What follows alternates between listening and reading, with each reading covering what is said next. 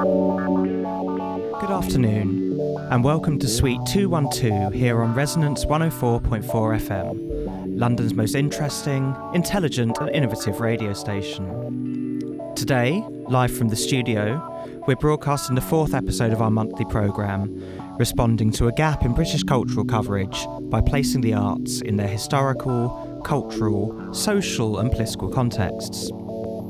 Today, we're focusing on the latter looking at government cultural policies in the neoliberal era and how ideas about cultural democratisation that go back to the 19th century, and how these have intersected with Jeremy Corbyn's Labour Party and the World Transformed events organised by Momentum around the recent party conferences.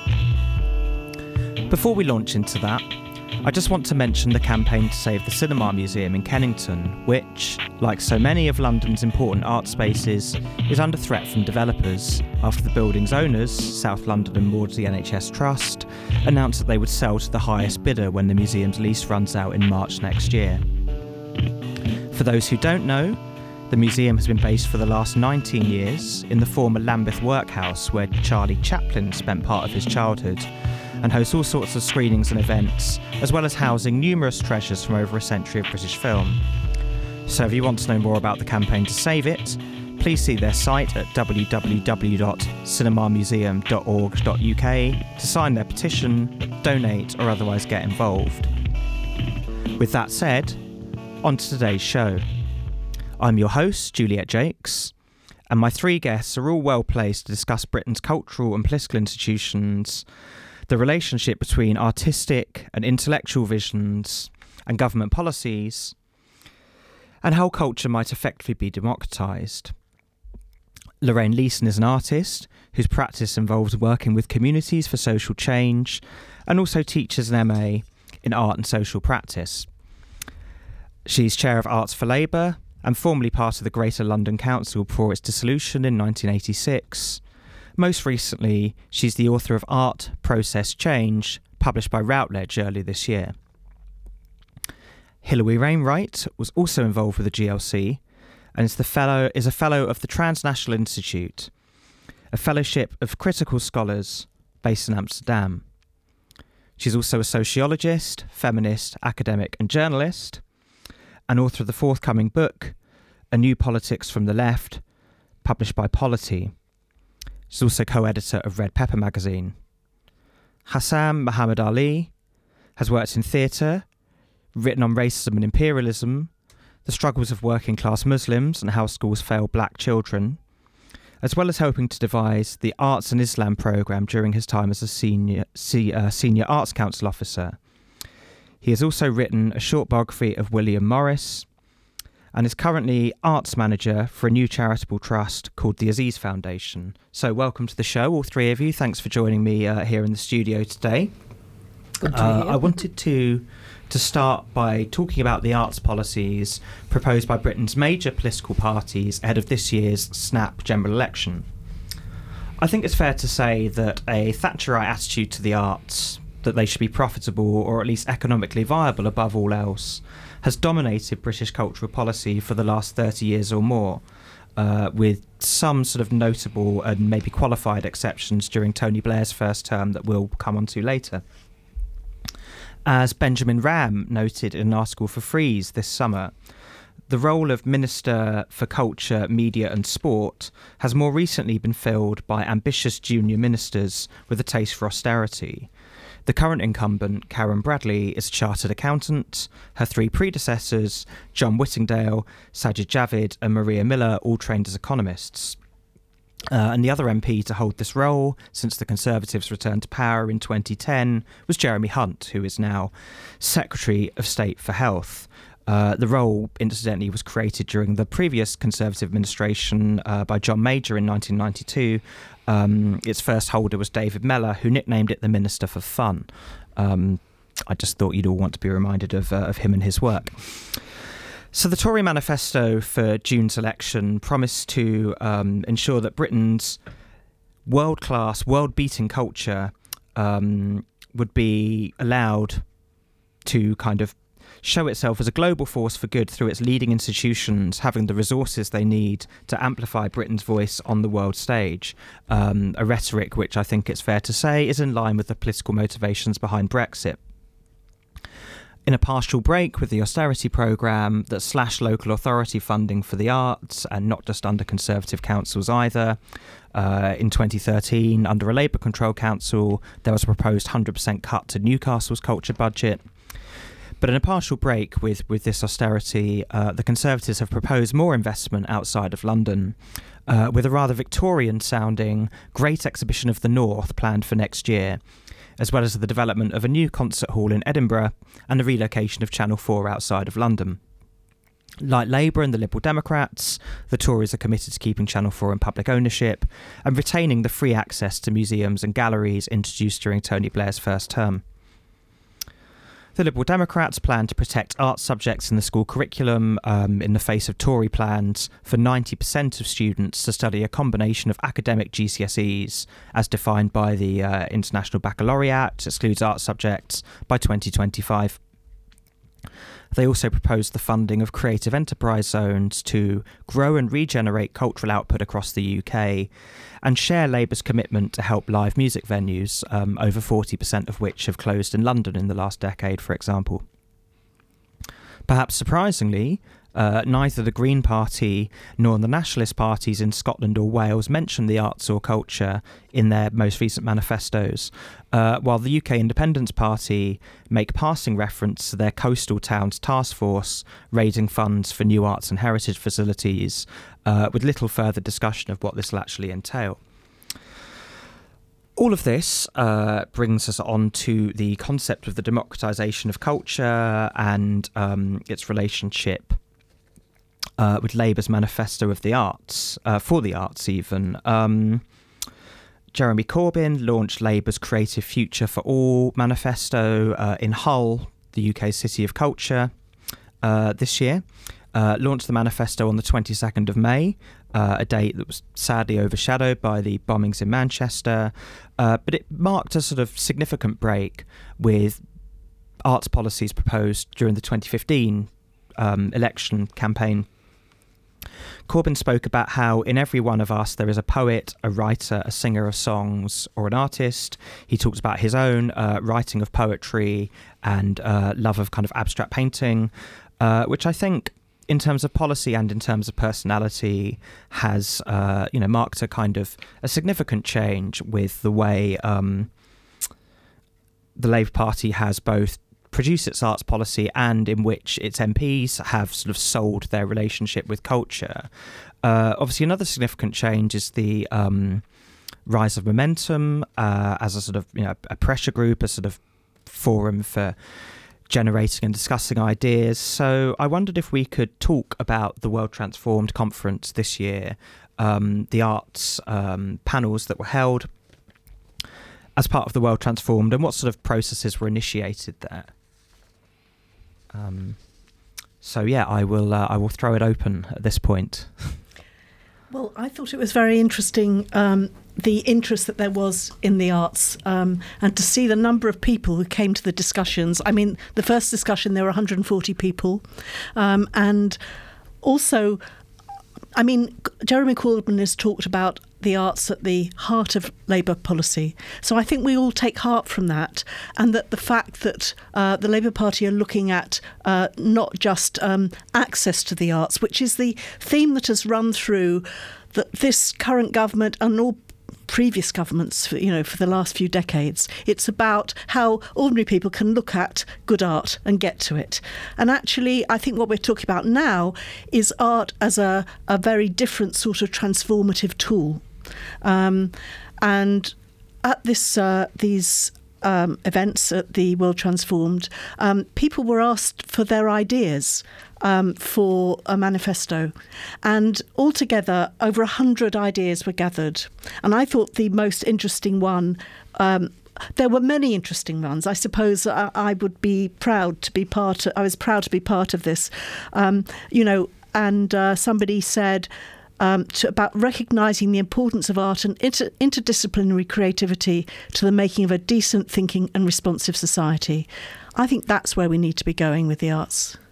And just to add to that, I think the other distinctive feature about this process was that the people that came were were were artists of all kinds. It, in a way, bore out very much Jeremy Corbyn's statement about you know there's an artist, a poet, a musician in all of us, because there were you know as um, Loraine said over hundred people, and they were all in different ways artists. I mean, some were paid as an artist, some were um, campaigning as artists. You know, there's a very creative disabled person who talked about, you know, disabled people in the arts and the importance of, of, of non-discriminatory funding and, and support. There were um, graffiti artists, you know, people involved in the everyday creation of art. And I think that's a sign of some new process of a much deeper democratisation that's opening up with the Corbyn Labour Party, which is a recognition that change isn't simply about government. So we weren't there simply saying,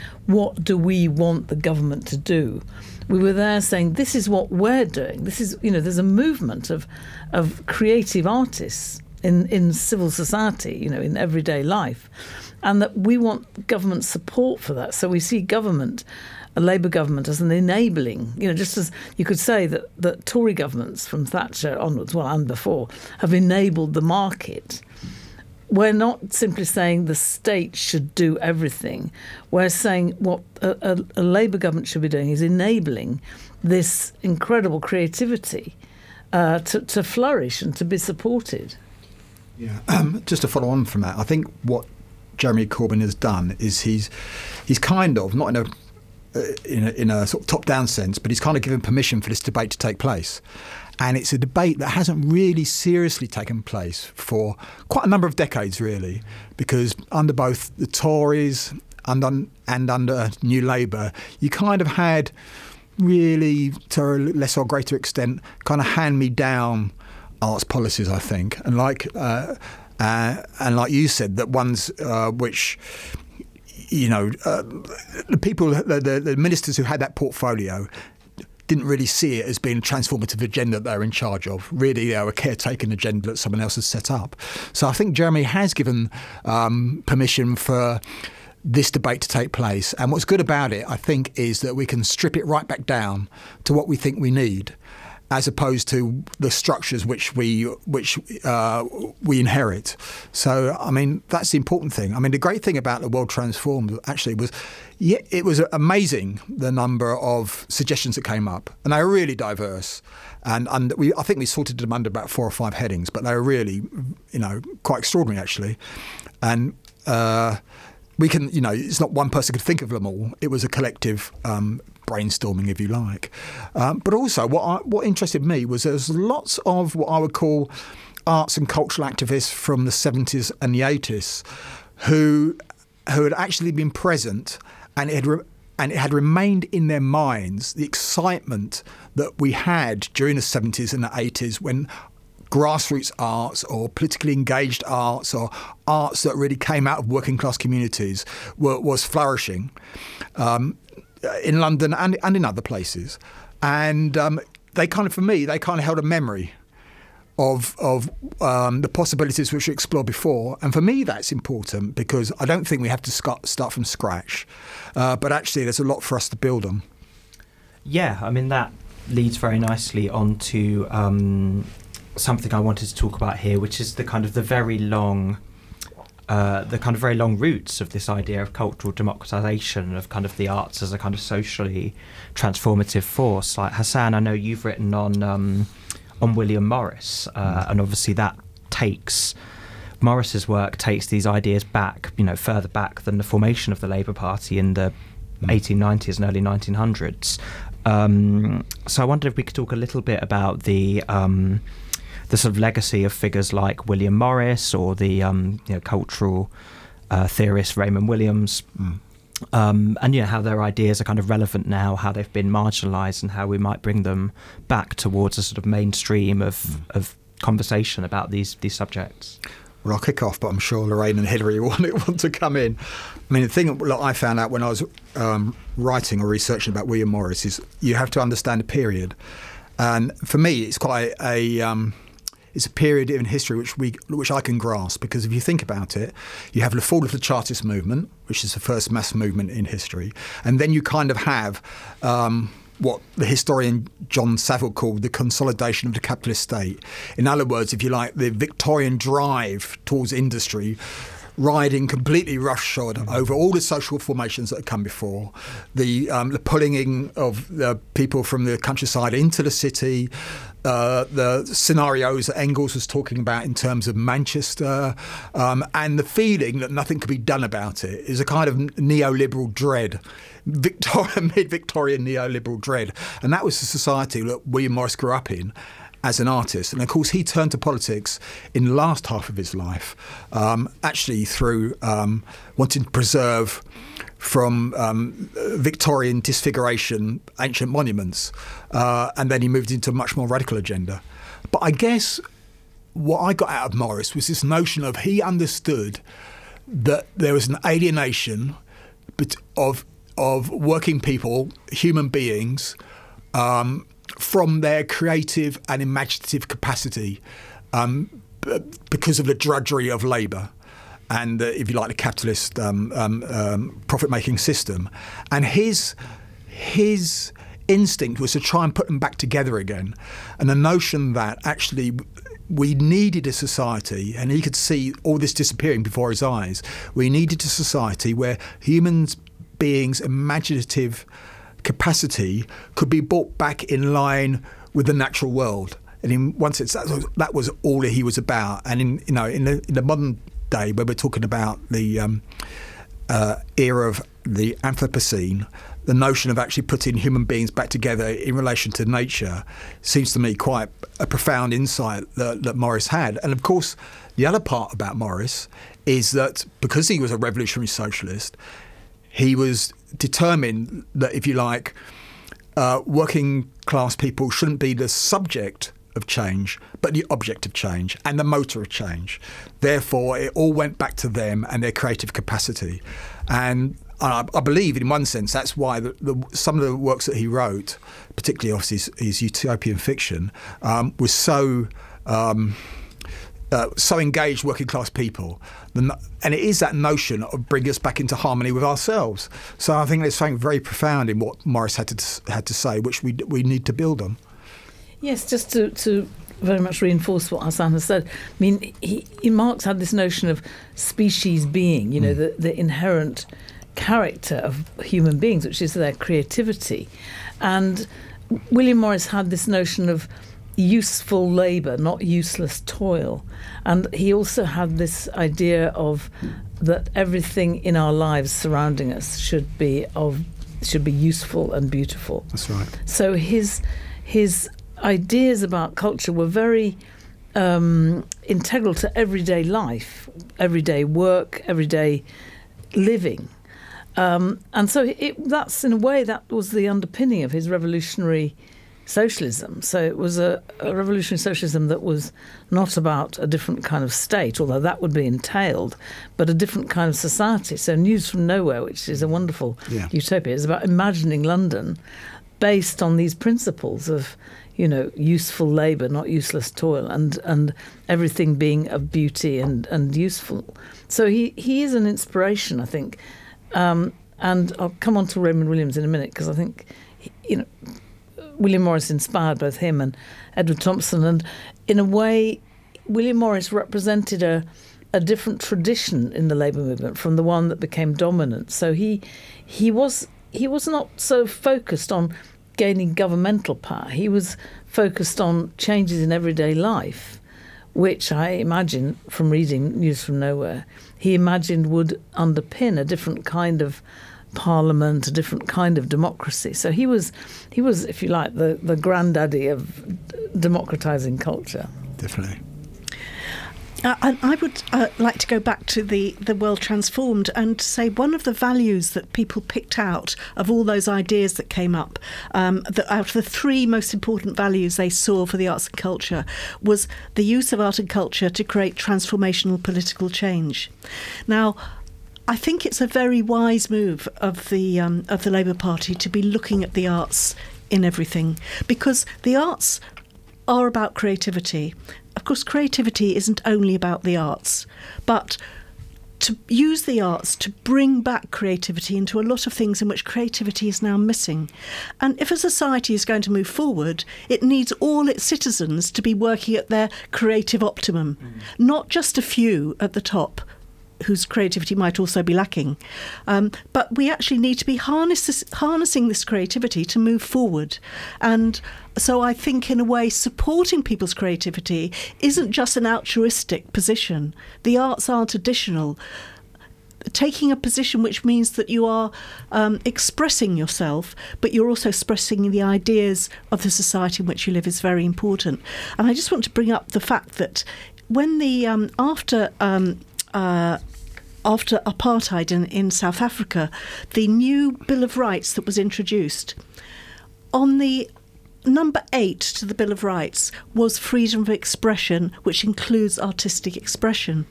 Now, that was eighth after important things like um, uh, uh, uh, freedom from slavery, you know, the, the, right to life. I mean, the, the most fundamental things. But number eight was the freedom of expression because it isn't additional, it is about uh, as a human being and as a group and as a society, we need to create ourselves and and our identities and be able to be in the world and imagine ourselves in the world and the world we want to be in. But and, and yes, no, I agree with that. And then that leads on to saying what are the economic and social conditions of that? Because there are different kinds of blockages to freedom of expression, aren't there? I mean, there's mm. sort of literally authoritarian government and a kind of unfree press, but there's also poverty and inequality and and drudgery, useless toil that that actually blocks freedom of expression. So there's, if you like, a shallow notion of freedom of expression, which is sort of the need for formal democracy and a plural press. But then there's a deeper notion, which is the need for economic equality mm. and for um, a minimum degree of useless toil mm. and for that to be shared out. And in a sense, the disappointment with South Africa is that even though the movement against apartheid in the civics and so on, with people like Steve Biko, really was about a deeper idea, the end result has been a very superficial kind of um, democracy. Well, hardly sometimes a democracy. Yes, um, uh, just on Hilary's point about um, about freedom of expression, our, our conception of it being rather narrow and just about denying, um, if you like, um, censorship and things like that. I think that's very true. And I think if you look at arts policy over the past uh, few decades, the the the audience that's been served has been very very narrow, and there's all been all sorts of um, arguments put forward as to why that should be the case. So, although, for example, when I was at the Arts Council, there was there was always um, schemes to do outreach to various communities, which is a horrible phrase, which I, I don't sign up to. But there was also a kind of underlying argument that, that said, look, for example, you know, there's a there's a there's a massive working class people who don't really understand the arts. It's not really part of their lives. It's very difficult for us to to really get hold of them. Um, at the end of the day, we can't force them to um, to go to a gallery or to or to go and see a piece of theatre or, or to enjoy this that and the other. So, you know, at the end of the day, really, we can only do so much. And of course, that's the prerequisite of that is that if you like, um, they can only partake of what's on the menu. No, what's not on the menu. Um, if, if, you know, if what you like is not on the menu, then basically, I'm sorry, you go without. Uh, you have to go somewhere else. You know, you you know, um, you you do some other cultural activity like football, and that's your thing. So you know, I think freedom of expression is has been, um, or, or if you like, access to, to, the arts has been done on a very narrow basis for which whole communities have kind of dropped off the menu, I think. I, mean? I think it really puts the cart before the horse as well because I I think it's it's it's correct to say that often with regard the way culture works people don't know they want something until it kind of appears to them it's made open to them and to kind of say oh this demographic don't want that type of art so don't make it open to them kind of completely fails to comprehend the way in which um, in which culture works. I wonder if this is a good point to turn back momentarily to um, some ideas around culture that were prevalent in Britain um, just after the Second World War. Um, I think we can talk here about the work of, of Raymond Williams, but also um, sort of history of the elites and people within the labour movement and a sort of popular movement after the war. Um, I wondered if, if Hilary or Loraine, you had had anything you wanted to add about Williams or some of those other other issues. Yes, I, I, I can try from memory. I haven't got my you know sort of text here, but I think um, he had a, a, a, wonderful notion of a, a, long revolution, a kind of process of um, a, constant and developing expression of the desire for self government, which I think again, I can't quite remember, but certainly my interpretation of it is that uh, uh, much of its origins actually came from the experience of the war. You know, that the Second World War was, you know, though historically, in terms of the sort of official culture, it's associated with Churchill, actually, it was a people's war. And there's a wonderful book by um, Angus Calder, but several others too, that describe, you know, the ways in which the the victory against fascism depended on not just the troops, but also the people in the arms factories, the women and communities um, that were, you know, keeping morale up and keeping guard, as it were, and also actually being involved in observations about where the enemy was, um, and and that sort of produced a self confidence that meant that after the war, people. I mean, it's captured by. Um, Ken Loach's Spirit of 45, which in a sense wasn't simply about the creation of the welfare state by the government, but was this spirit of self confidence that if we can defeat the Nazis, we can defeat the enemies of, un- of, of employment, of you know the, the enemies of which consisted of unemployment, poverty, inequality, you know, the enemies of the, the people in the 30s. And in a sense, that explains why um, Churchill was rejected in spite of you know him being seen as the sort of the um, you know the, the, the, the winner of the war. Actually, you know, lots of working class people just thought of him as a complete bastard, you know, because he'd he'd been part of the um, excuse my language. Sorry, uh, Ofcom, yeah. yeah. um, but you know, he, he'd he'd um, been part of the suppression of the trade unions. Mm. He'd been part of the uh, economic policy that led to unemployment and and, and massive poverty, in the 30s. So people voted they voted for themselves. They voted for Attlee and for a Labour government because they, they knew that that would that would be a government of of the people. But in a way, it it was disappointing because actually it was quite um, reluctant to, to actually share power with the people to to make the coal mines and the other nationalised industries under democratic control. Mm. So there was a lot of, if you like, um, creativity there as a result of the experiences of the war that wasn't really built on. And I think, you know, in a way, what happened to the idea of self government was that the create the material conditions created by those changes of in terms of the welfare state and education and health and so on, they created the possibility of something more, which in a sense you could say this may be slight exaggeration, but that didn't really gain expression until 68, mm-hmm. when you mm. had a generation who'd been brought up to take for granted the achievements of 45. But actually, their, in a way, their creativity would out, as it were. And they were saying, well, actually, there's more to life than simply, you know, m- free milk and free healthcare. We want to make use of that to, to be creative.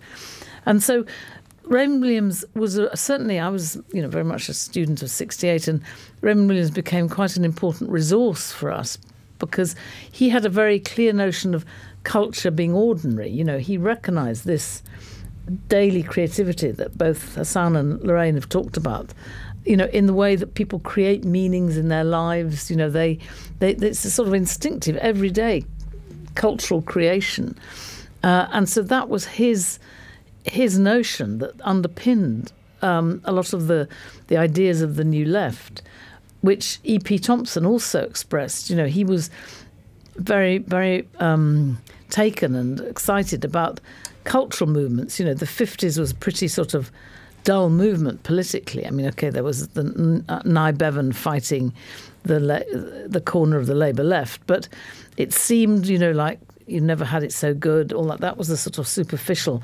discourse. But Thompson recognised that actually there was something going on culturally, the beats, you know, all the different sort of cultural movements, which then did become evident politically. You know, I, I wasn't around then, but, you know, the Aldermaston March was a march not just to politicians or just to political activists, but it was an incredibly cultural experience. People dressed differently, people, you know, played music. It was a sort of Just cultural for our break. Listeners who might not be entirely familiar with the Aldermaston Mm. March, can we just clarify uh, exactly what it was? Well, it was a march against the bomb. Yeah. Because uh, Attlee, for all the virtues of the welfare state, also, you know, initiated the atomic bomb. And, you know, people didn't want further war, let alone atomic war. And uh, so I can't, I think 56, maybe it was I think it might have been 59. I'm not 59 sure. I think but yeah. 59 was like the high initial high point of its impact on the Mm. Labour Party when then finally Nye Bevan sort of sold them out and said he wouldn't go naked, i.e., without a nuclear weapon, uh, into the negotiating chamber. So in a way that marked the kind of turn of CND and Mm. Aldermaston away from the Labour Party and towards a much more extra parliamentary sort of movement. But I think CND um, and the Aldermaston March started in the mid 50s. Yeah. Um, so it was, it was, if you like, the first. Well, I'm maybe exaggerating because of my age, but um, I think it was one of the first really extra parliamentary movements, and it was very cultural in its character. You know, it was very much an expression of a sort of unofficial but everyday culture. So, having kind of explored some of the longer term roots um, of what's happening in the present, having looked at Morris and Williams um, and you know the late 19th century through to the mid 20th, I wondered if we could uh, spend a little bit of time talking about the um, the Greater London Council, which had quite a um, you know, significant impact on um, cultural policy in the kind of Greater London area in the 80s, particularly with kind of working with kind of artists and practitioners of colour um, and kind of marginalised communities. Um, you know, it's very interesting seeing um, with the Corbyn movement, with the World Transformed, the way in which these very long term um, histories are being brought into play. Uh, the particular interest in the 70s and 80s as a time of kind of um, avenues that weren't able to be explored for one reason or another. Um, you know, coupled with a, a real kind of awareness of the kind of current cultural climate and a kind of ignoring of this kind of long 1990s that seemed to go on from sort of 1989 through to, well, quite recently, really, 2015. Um, so, yeah, maybe if we could talk a bit more about the legacy of the GLC and what work was done there and how that might inform what's what's happening now. Well, the 80s was a very interesting time um, in London. Um, the for those who don't know, who are too young to remember, um, I mean the Greater London Council, uh, which was preda- predated the uh, Greater London uh, the GLA as we know it now. Um, uh, you know, it uh, in the beginning of the 80s, it went Labour, but it went left Labour under Ken Livingstone, and a whole range of policies were brought in across the board. Um, and what they did, which isn't dissimilar to what Labour is looking at now, um, is that they, where they didn't have influence, they supported people who were out there working and campaigning. Um, and so in the arts, I know the arts more than other areas, but to, to talk about the arts, you know, at that time when they this administration took over, there was five million pounds going out to the arts to five different centres of excellence. What the GLC did was take two of those millions and put one into um, uh, community arts and another into ethnic arts. And then they set up committees that were proper council committees with representatives of a whole range of different arts arts disciplines, arts groups. And so I was privileged enough to be on the Community Arts Subcommittee. And what it did was change the culture of London for that period. It was amazing, is all I can say. Because rather than the arts just being something you went to see, they were funding all sorts of different organisations. Now, anybody could apply to the GLC as long as they're an organisation. Legally, they needed to be that. But they were just looking for their only criteria, really, was that the arts would support local people, would support people. And, um, and so, therefore, they weren't they weren't dictating what it should be. They weren't setting targets. They weren't trying to channel you into a particular way of doing things. So they were out there looking for what was going on and very different to the way the arts are funded now, uh, whereby you have to fill in very, very extensive application forms and you have to meet targets, and that you know even if it looks like a very open uh, bid, you're, you're actually channeled into ways of doing things. This was not like that at all, but it was still critical. So they basically had a, a committee of artists uh, from all different disciplines and the um, shortlisted applicants uh, applications were interrogated by this group. They everyone was visited. In fact, there was a moment of uh, peer assessment that wasn't just happening at the GLC, it was happening also in the Arts Council and the regional arts associations.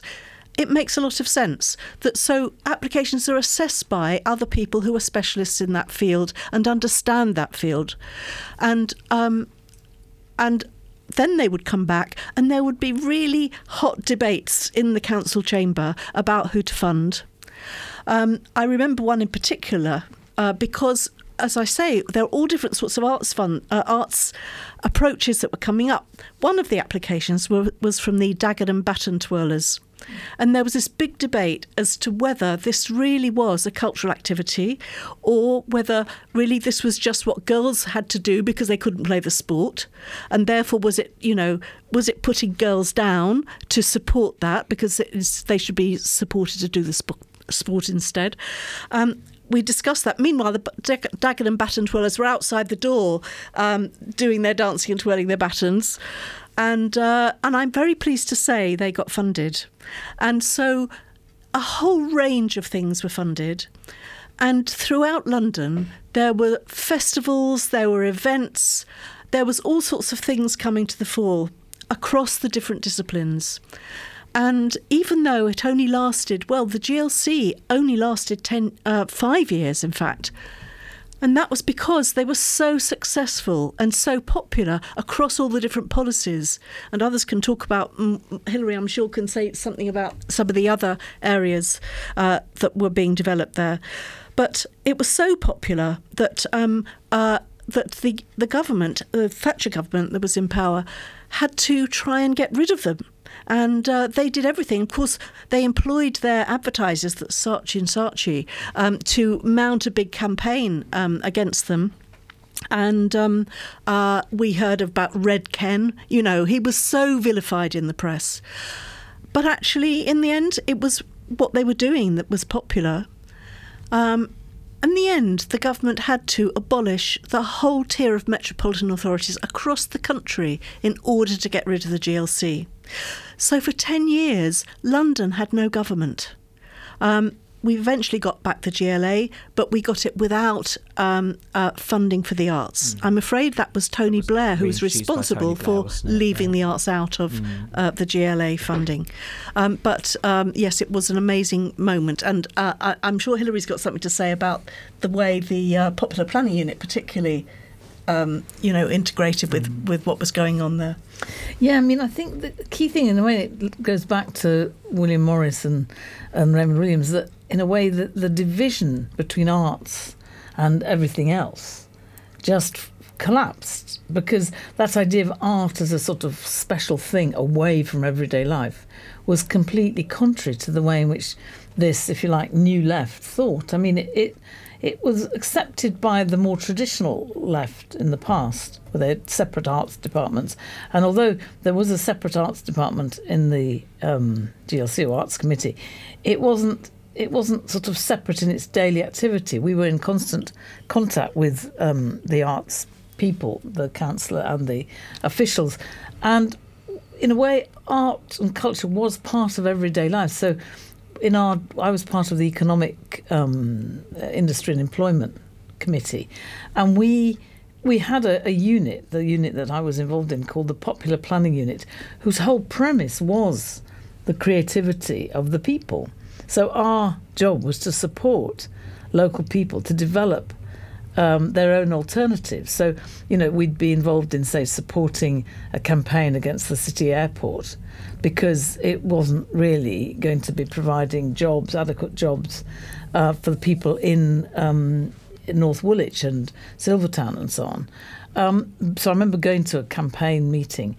But it was clear when you talk to people, and I think this is a general point, that when people resist, they also have an idea, an imagination about what could be. And so our approach was to say, okay, we'll support, you know, we're not in favour of an airport in terms of the manifesto of the GLC, but what do you want and how are you going to, you know, what alternative do you have that you're going to put to the inquiry? And they said, well, we want to talk to everybody in the area. So we want support to create a people's plan centre in North Woolwich that people will come to with their ideas. And so, you know, people, the people running the campaign were people who like the GLC, believed in the creativity of the people in that area, and they got together ideas. and And Loraine Loraine's work as an artist helped to stimulate that and helped to p- stimulate people's imagination, and give legitimacy to the idea of an alternative and the existing setup being so unacceptable, and the domination of you know purely commercial approach to that area without regard to the people, and they produced this people's plan for the Royal Docks, which actually was a was a thing of beauty. I mean, I haven't got it with me, and this is radio, but it was actually a very beautiful document that inspired people, uh, and it, it, had an impact. Certainly, people in the area supported it. Generally, there was a minority that were in favour of the airport, and the inspector was influenced and impressed by it, and it led him to put further restrictions on what kind of an airport it could be. Um, so that that was a model for, for really a different approach to economic policy that built on people's everyday creativity. Yeah, just three very small points to add to that. Um, firstly, how different um, arts policy in the GLC was under Livingstone as compared to what had gone before. For example, um, previous Tory administrations who've been running running the GLC, complete volte face. That's the first. So it just shows you how you can quite quickly, if you like, um, implement radical um, uh, reforms around arts and culture. Um, secondly, the role of social movements at the time, whether that be um, the LGBTI movement, um, uh, theatre companies like Gay Sweatshop coming through and being funded and so on and so forth, or even if you like, if you can call the uprising in Brixton in 1981 a social movement, the notion of a flowering of black theatre under, under in, during that particular time, and actually how all those people who were involved in black theatre went on to do extraordinary things. So, you know, it wasn't just a case of throwing money at, uh, at people for the sake of it or because of the colour of their skin or anything like that. You know, it's because, you know, the best people were coming forward um, to work in the arts and giving that opportunity. The third thing is outside London, because I was outside working outside London at the time, just beginning my career as an actor and director, uh, is theatre and education community theatre. Outside of London, every um, um, every town or city nearly had a theatre and education company, and and or a community theatre company who were taking work into communities and across schools. So I was taking um, theatre and education into the mining pit villages uh, around Wigan. And uh, in the in the communities around Rochdale in the mid to late 1980s, taking very radical educational theatre work, uh, all wiped out um, uh, later on by Thatcher and Education Reform Act. But what I guess I'm trying to say is that actually London, yeah, there's an extraordinary uh, laboratory, if you like, going on there. But across the country also, there was some extraordinary um, advances in terms of actually um, engaging um, uh, working class communities with with arts. Great. Um, we've got 15 minutes left here. You're listening to Suite 212 on Resonance 104.4 FM, London's best and brightest radio station. We've been discussing the concept of cultural democratisation. Um, and various sort of intellectual and social and political histories that might feed into a new vision for the arts, new attitudes to the arts, and their kind of transformative power in British society. Um, Hassan, I'm going to turn back to you to talk a bit about. Um, we haven't got too long left, but I want to talk a bit about uh, what happened after the abolition of the GLC and similar kind of bodies around the country. Um, the kind of increased importance of the Arts Council in the wake of this, and uh, I'm sure Hilary and Loraine will want to join join a discussion about kind of new Labour ideas about culture, evaluation of the arts in terms of their sort of social worth, some of Tony Blair's government's kind of regional policies for the arts. So we could we could launch into that. Um, well, that's a big one, isn't it? Yeah, we've got 15 minutes. I mean, I mean, I guess the first thing to say is that actually the, the context, I think, is the attrition uh, around funding for the arts um, in local by local authorities. That's the first thing because um, and that's been going on for a number of years. And in one sense, what that's allowed to do is for the Arts Council to emerge as the singular player, as it were, in terms of subsidised arts funding.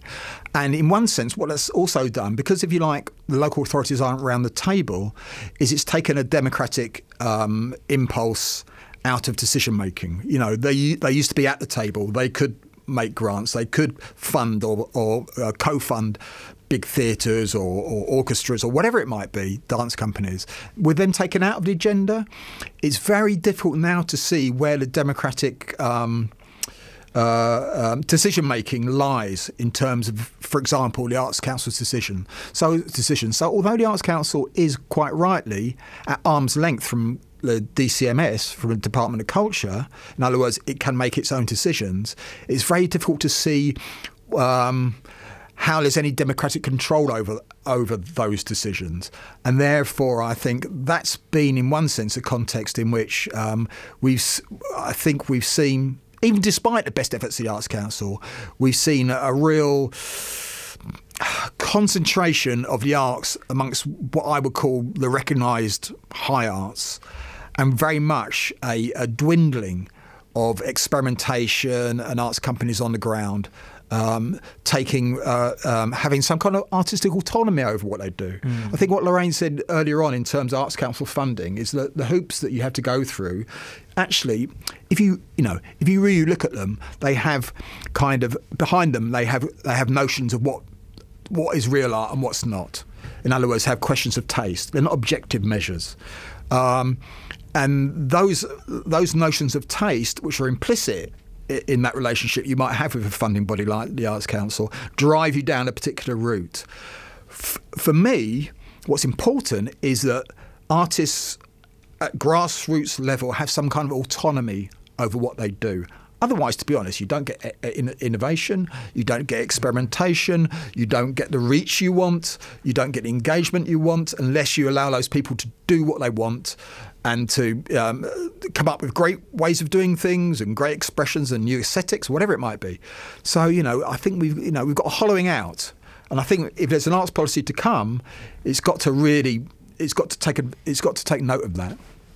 And I think what you said about the uh, notion of um, the, the good art, the good aesthetics, it goes under the banner of good practice, mm-hmm. or, or um, and I, I've been quite shocked when I've seen um, what seems to be a distillation of what is considered good practice, then reapplied. So I remember once th- thinking, I'm not going to do this application. I really, what I do just doesn't fit. And somebody said to me, Don't you realise where that has come from. It's from the sort of projects you were doing in the 80s. I'm saying, but I might do three projects in completely different ways. So don't make me do it in one way.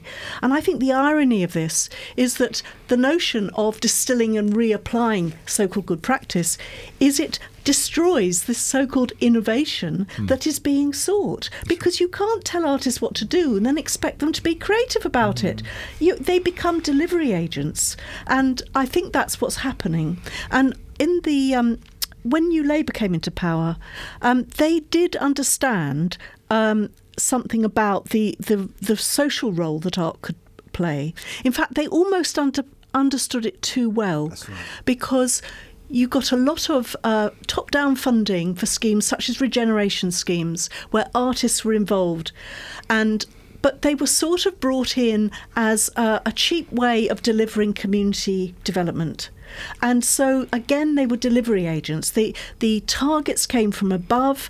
The artists. I remember young artists coming to me sometimes and saying, "I've done this really interesting project with these groups in the community and whatever, but now my funding's finished and I don't really know what to do next." And though there are those people still hanging on who've been engaged in something, but actually funding came to an end, and, and so that didn't matter anymore. We have to get away from this. We have to put our trust in the creativity of ordinary people and of cultural practitioners who spent their lives developing ways of working with the creative process.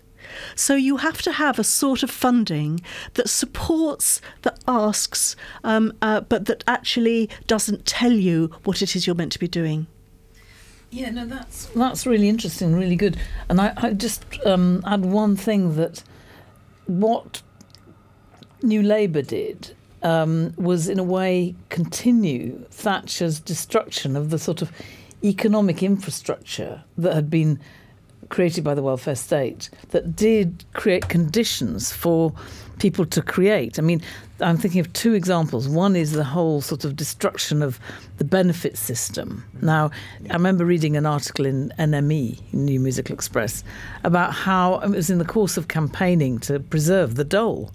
You know, and actually they described how the Beatles, you know, they depended on the dole. Mm you know, and, and any experimental art, probably if you look back at, you know, the initial years of formation and experimentation, they depended on that autonomy from the labour market, from useless toil, you know, to use Raymond Williams's idea. So that whole destruction of the the social security system that Beveridge and the welfare state had introduced with all their paternalism, but still they'd created economic conditions for that daily creativity to find expression.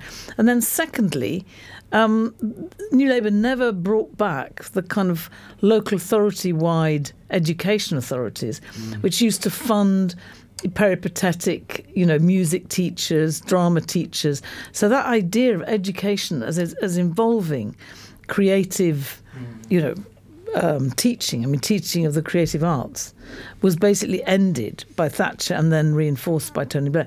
And in a way, that was one of the things looking through the manifesto, the bringing back of drama teaching, music mm. teaching as part of free education. And you grants rather than mm. yes. crippling loans yes. for, for yeah. students as well. Yeah. yeah. You know.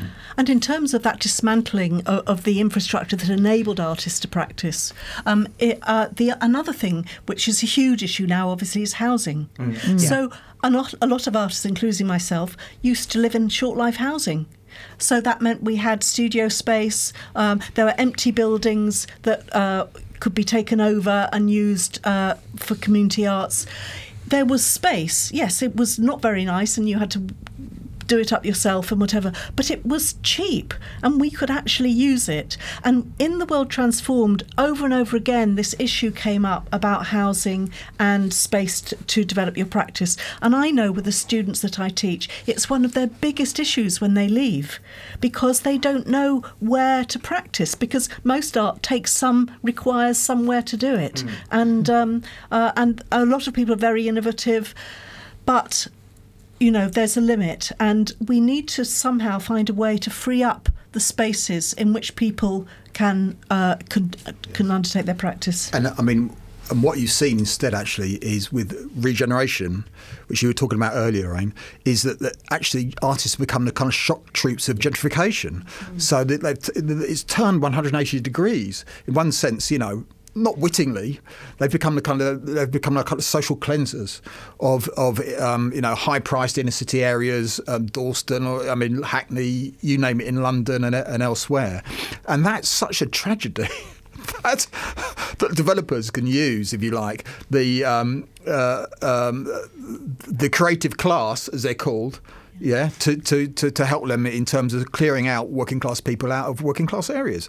I mean, this is where we've got to with the neoliberal kind of um, forces which are running rampant through um, through our communities and through actually through the arts is the kind of opposite of what we want to do. Yeah, and I should point out that the uh, next month's edition of Suite 212 is going to be exploring this subject uh, in depth. I mean, obviously, it very much ties into what we're talking about here, but it's it's mm. very much worthy of of extended um, discussion. I mean, you also talked about um, New Labour understanding the role of culture in this kind of regeneration, stroke gentrification. Um, and you know, in particular, I've always been very interested in New Labour's kind of engagement with this idea of the Bilbao effect, where if they put a gallery in West Bromwich or Walsall or Mm. Middlesbrough or, or somewhere else, it would art would lead a sort of regeneration of of that area, and it's had very very kind of mixed results. I think. Uh, I think we've got five minutes left. So Can I just say one additional thing? Um, I hope it won't lead to bad language, but um, if, It's up to you. Just a really good example, Hassan, of what you've been talking about Mm. is, you know, I've, I cycle through Hackney Wick every day to Mm. get to the Olympic pool because my wonderful Lido in Lido in um, London Fields has been closed for a regeneration, but it's taking way too long, which is another question. But um, you know, you go through Hackney Wick and it's just a scandal. But luckily, there mm. is some cultural resistance. So you come off the motorway bridge and you see this fantastic piece of graffiti which says "From shit house to penthouse," and it kind of summarises. It's kind of descriptive, I think. sorry again, Ofcom. Mm, it's yeah. a direct. but quote. it sort of it summarises what's happened. You know that you had all these kind of warehouses mm. that were being occupied by artists, which were Yeah. pretty bad conditions. But now you've got massively expensive penthouses and very little space for artists. There's a real bitterness there, though, isn't there, in that slogan as well? You know, Mm. Mm. But it is being led by developers, and I think I saw it in one of the policies. I don't know if it was the, the Tory Party or the Lib Dems, but we're talking about the the arts in in regeneration, and it's been very carefully orchestrated. Yeah. Um, and I know that I, I work with somebody called Alberto Duman, and we take our students. Uh, he organises these trips to take our students to see how culture is moving eastward out of London. And we went to Margate, for example. So how the arts are colonising areas, and we went to visit artists in Margate who were getting no support whatsoever. The new incoming um, arts organisations, and of course the Turner Contemporary. And the idea is you stick a big institute, institute like the Turner Contemporary in a rundown place, and everything else will follow. But everything else are the people who are the gallery going public and they'll the cafes and whatever. It doesn't support what's going on in the arts on the ground. Yeah, absolutely. I Um, think before we end, we must just say that this process begun through the world transformed is a process, and we would really like all readers who've been interested in this discussion to become involved. And you know, the best thing would be to contact um, Resonance, contact Juliet. Well, if you go to our Twitter feed, uh, twitter.com slash suite underscore 212, that's S U I T E underscore 212, um, I will be uh, putting out kind of further information that the panelists today will um, will send on to me. Uh, obviously, building a lot of the um, the ideas that came out of the world transformed is kind of ongoing process. It's a process that's in its fairly early stages. Um, I understand. So, so yeah. And think people's local momentum. yes, groups. absolutely. That's another website to look at. Momentum. Can look at getting involved there. Uh, I mean, there's obviously a lot of work to do here. I mean, there is, you know, not just kind of opening up the Labour Party and its sort of um, processes for drafting kind of policy, particularly arts policy in this case, but there is, you know, overturning a generation or maybe two generations worth of ideas about art and the market and the state and the people. Uh, you know, I really feel like the kind of popular intellectualism of the early 1980s um, that fed into things as diverse as the kind of underground film movement or kind of post-punk music or whatever. A lot of that was quite deliberately crushed in the 90s, I think, and we're kind of seeing a really encouraging resurgence of it, drawing on a lot of the tr- different traditions that we've talked about in the show today. Um, so I think there's an awful lot of interesting work still to be done. I'm sure the work will carry on at the World Transformed uh, next year. And who knows where we'll be politically this time next year as well. We may well have had another election and a different government or a different composition of the same government. But I think I think this work kind of transcends party politics in any case. I think the sort of the um, the long revolution that, that Raymond Williams is talking about, uh, you know, is a, is a baton that's handed from from generation to generation. Uh, we've got one minute left, so I don't know if any of you had any kind of closing remarks that you wanted to to add to that, or anything you suggest that listeners do that we haven't spoken about already. I think just get involved. That, that build on Raymond Williams' and William Morris's idea of culture is ordinary. You are creative, and um, tell us how you think that creativity could be given expression and what you need for that to be possible. And I think not to just accept the way things are are inevitable, just because some people, for some people, that might be all they've known. But there are other ways of doing this, and that it has been done. Yes, I, th- I think um, let's let's dream about all the possibilities in line with the kind of intellectual fervour that Corbyn is um, generating um, uh, anyway. So